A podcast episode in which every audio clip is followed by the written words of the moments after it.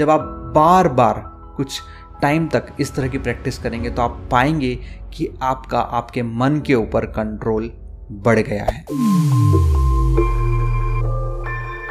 आज हम बात करने वाले हैं चैप्टर नंबर सिक्स यानी कि ध्यान योग के बारे में। सो so, इस चैप्टर के अंदर कृष्ण जो है वो अर्जुन को बोलते हैं कि अर्जुन ऐसा नहीं है कि जो इंसान अपने घर बार को छोड़कर सब कुछ छोड़कर जंगल में चला जाए और पूजा अर्चना करने लगे वो आदमी संत हो गया।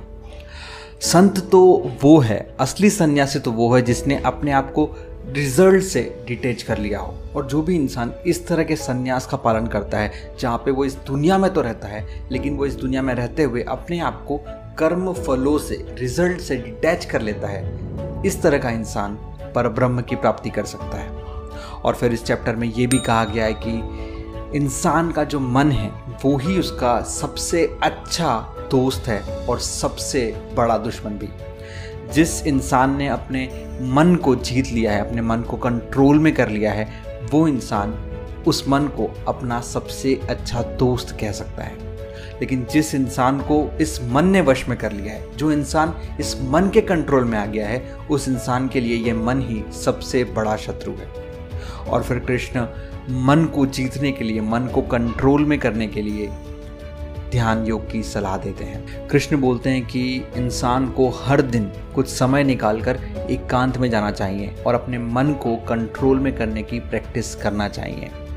आपको चाहिए कि आप एक ऐसी जगह ढूंढें जो पवित्र हो, जो शांत हो और वहाँ पर आपको आसन लगाकर बैठ जाना चाहिए। अब पवित्र जगह से ज़रूरी नहीं कि कोई मंदिर हो, कोई मस्जिद हो, कोई चर्च हो। ऐसी कोई भी जगह जहाँ पर आपको अच्छी फीलिंग्स आती है। वहाँ पर आप आसन लगाकर बैठ सकते हैं। और आपको चाहिए कि आप उस आसन के ऊपर एक मेडिटेशन में बैठ जाएँ कमिटमेंट के साथ में, कि एक पर्टिकुलर टाइम के लिए मुझे खुजली आएगी, मुझे प्यास लगेगी, मुझे कोई आवाज़ सुनाई देगी, मुझे अपनी आँखें खोलने की इच्छा होगी तो भी मैं मेडिटेशन से क्विट नहीं करूँगा। और आपको चाहिए कि आप इस स्टेट के ऊपर बैठकर एक बिंदु के ऊपर ध्यान लगाएँ। आप पाएँगे कि आपका मन जो है वो एक घोड़े की तरफ़ बार बार दौड़ता है। जैसे कि आप एक ग्राउंड में खड़े हुए हैं, आप सेंटर में हैं और घोड़ा जो है वो ग्राउंड के चक्कर लगा रहा है। उस घोड़े की रस्सी आपके हाथ में आप उस घोड़े को बीच में लाएँगे सेंटर में, फिर घोड़ा फिर भागेगा, आपके मन का घोड़ा फिर भागेगा, आप फिर से उसे पकड़ कर सेंटर में लेके आएँगे, फिर आपके मन का घोड़ा फिर भागेगा और आप उसे पकड़ के फिर सेंटर में उस बिंदु पे लेके आएँगे।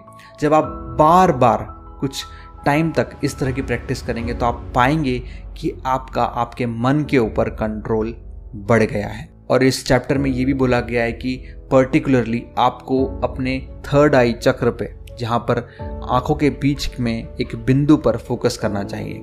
आपके बॉडी के अंदर कई तरह के चक्र होते हैं सेवन चक्रास होते हैं, जिसे एनर्जी सेंटर्स भी बोलते हैं। और इन एनर्जी सेंटर्स का अपना अपना अलग अलग एक फ़ंक्शन होता है। यहाँ पर जो एनर्जी सेंटर होता है, उसे थर्ड आई सेंटर बोलते हैं। इसमें क्या होता है कि जब आप इसकी प्रैक्टिस करते हैं तो आपका मन जो है, वो कंट्रोल में आने लग जाता है।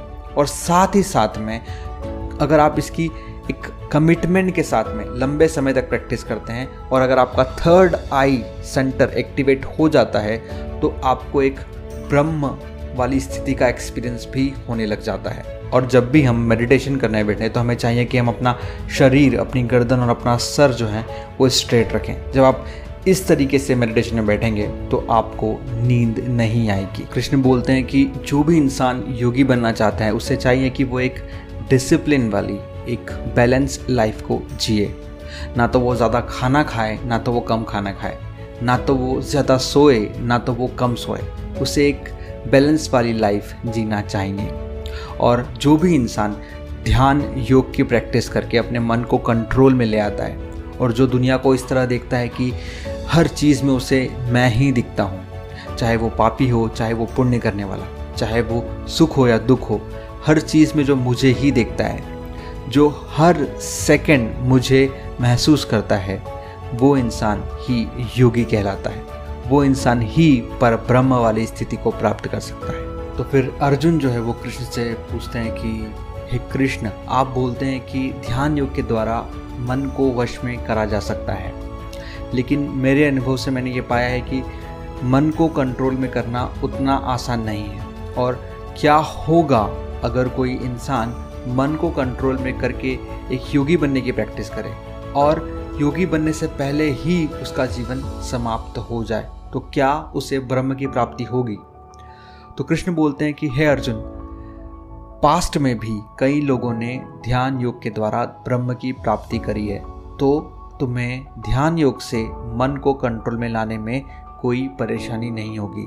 लेकिन अगर कोई मनुष्य अपनी योगी वाली जर्नी पे बीच में ही समाप्त हो जाता है तो फिर वो पुनर्जन्म लेता है।